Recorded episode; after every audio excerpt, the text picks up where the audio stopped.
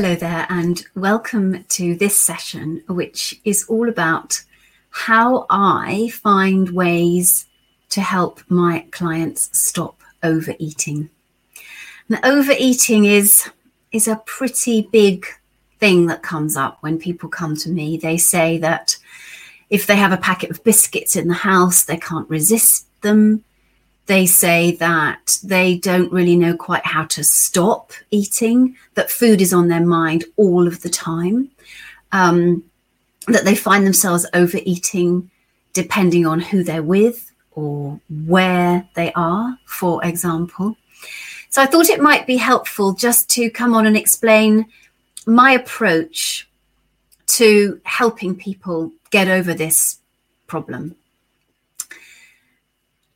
And of course, for some people, overeating means that they gain weight. For others, it means that they then turn to restrictive diets in order to balance that overeating pattern. For other people, it means that they exercise a lot, but they exercise in order to burn off the food rather than perhaps for the, the exercise health benefits. So I break down my approach into five steps. And the first step, and one of one of the most important things to think about before you look at trying to stop overeating is to really get your mindset ready for change. So to look at to look at I think how you're feeling about changing behavior because we have to be in the right frame of mind um, it's not just about behavior. Um, it's not just about willpower. It's not just about saying, "Oh, I'm gonna, I'm gonna make this massive change tomorrow." We have to actually believe that it's possible, and we have to accept also that if we are going to change behavior, it needs to be done over a period of time. It can't be instant that habits are changed with little tiny steps. And I do have another broadcast that talks about that on podcast and also on YouTube. And it's also about looking at the possible reasons why we might overeat. So with my clients, I will look at how ready they are to change. Really, how committed are they? How motivated are they? Are they aware of what the benefits are of changing, of stopping that overeating pattern of behavior? And sometimes that's about consequences. What are the consequences if you don't stop? Sometimes those are also really good drivers. So that's really important. And then I will do a quickie quiz just to start to look at what the day and what the week's pattern of eating might might be. So that's the first step, really getting ready to change how you eat. And then the second step, I believe, is where we start to really do the important work. It's crucial that you start to understand what your relationship is with food what your past relationship has been and what your current relationship is. And to understand what is driving the overeating pattern. And that could be a whole host of reasons. A very common one is emotional eating. And if you're driven by emotions, it's really important to go through with the help of someone like me what those emotions are, how you might deal with them in an alternative way, and also getting to understand that they are a very natural part of living.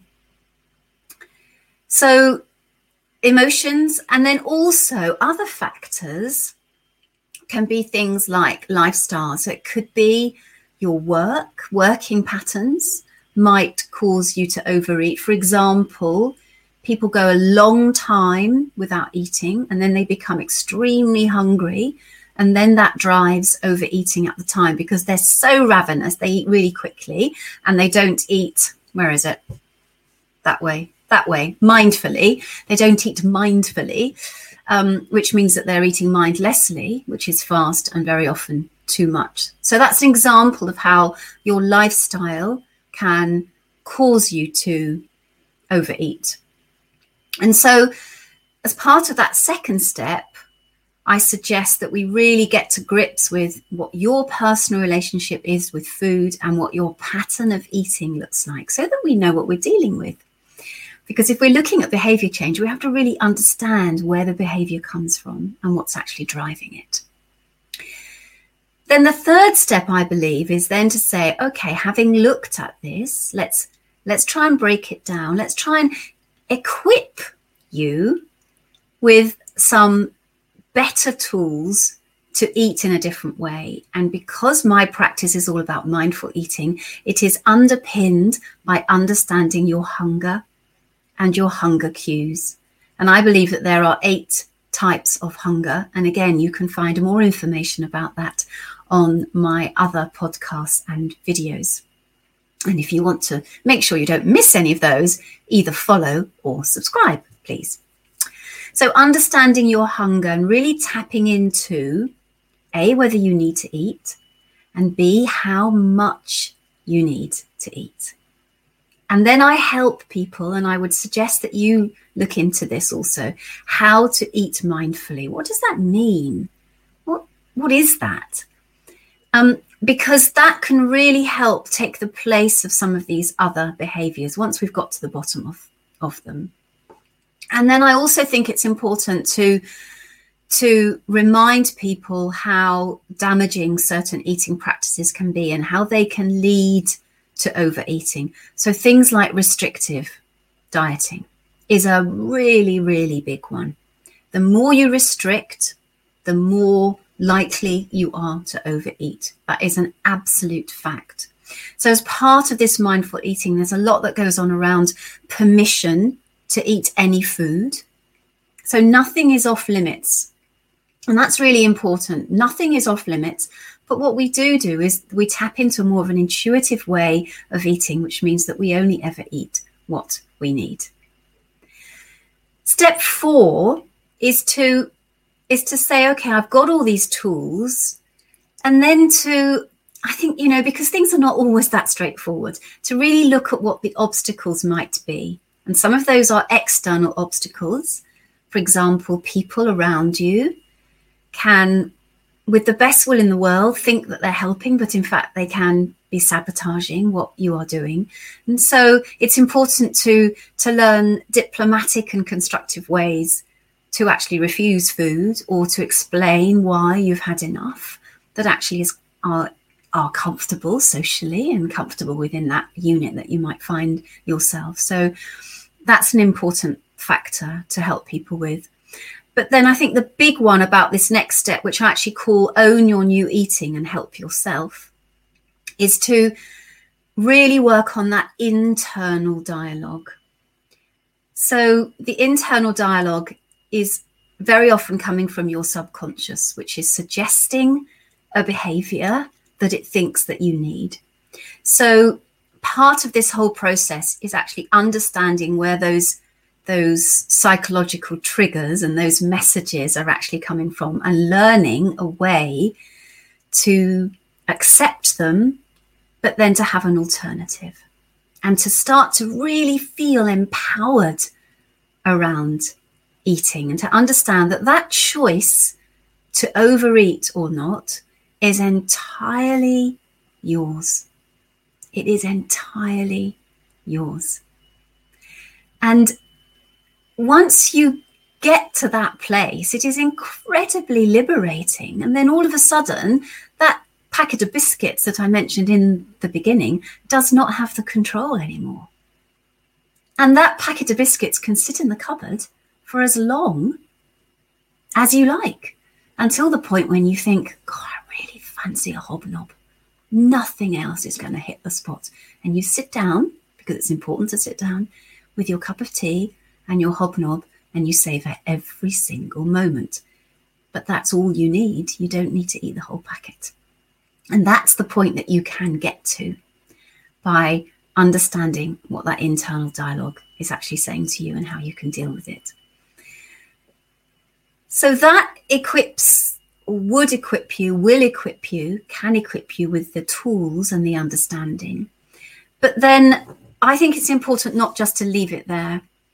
I think it's important then to think of the positive way to move forward. So to identify with what that new eating behavior looks like, to personify it, to visualize it, and to be able to recall it whenever it's needed.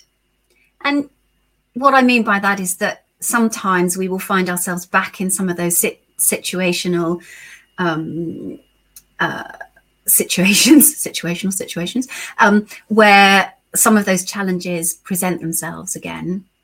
And so by understanding, connecting with, defining, and visualizing what that new version of you looks like, it gives you something to really hang on to. So, as part of this process, when I when I'm working with someone, I will use some neuro linguistic programming at this point to really help people feel connected with with this new behavior that they have they have learned. So, I hope some of those ideas will help you. You might decide that you want to perhaps put a few into practice yourself.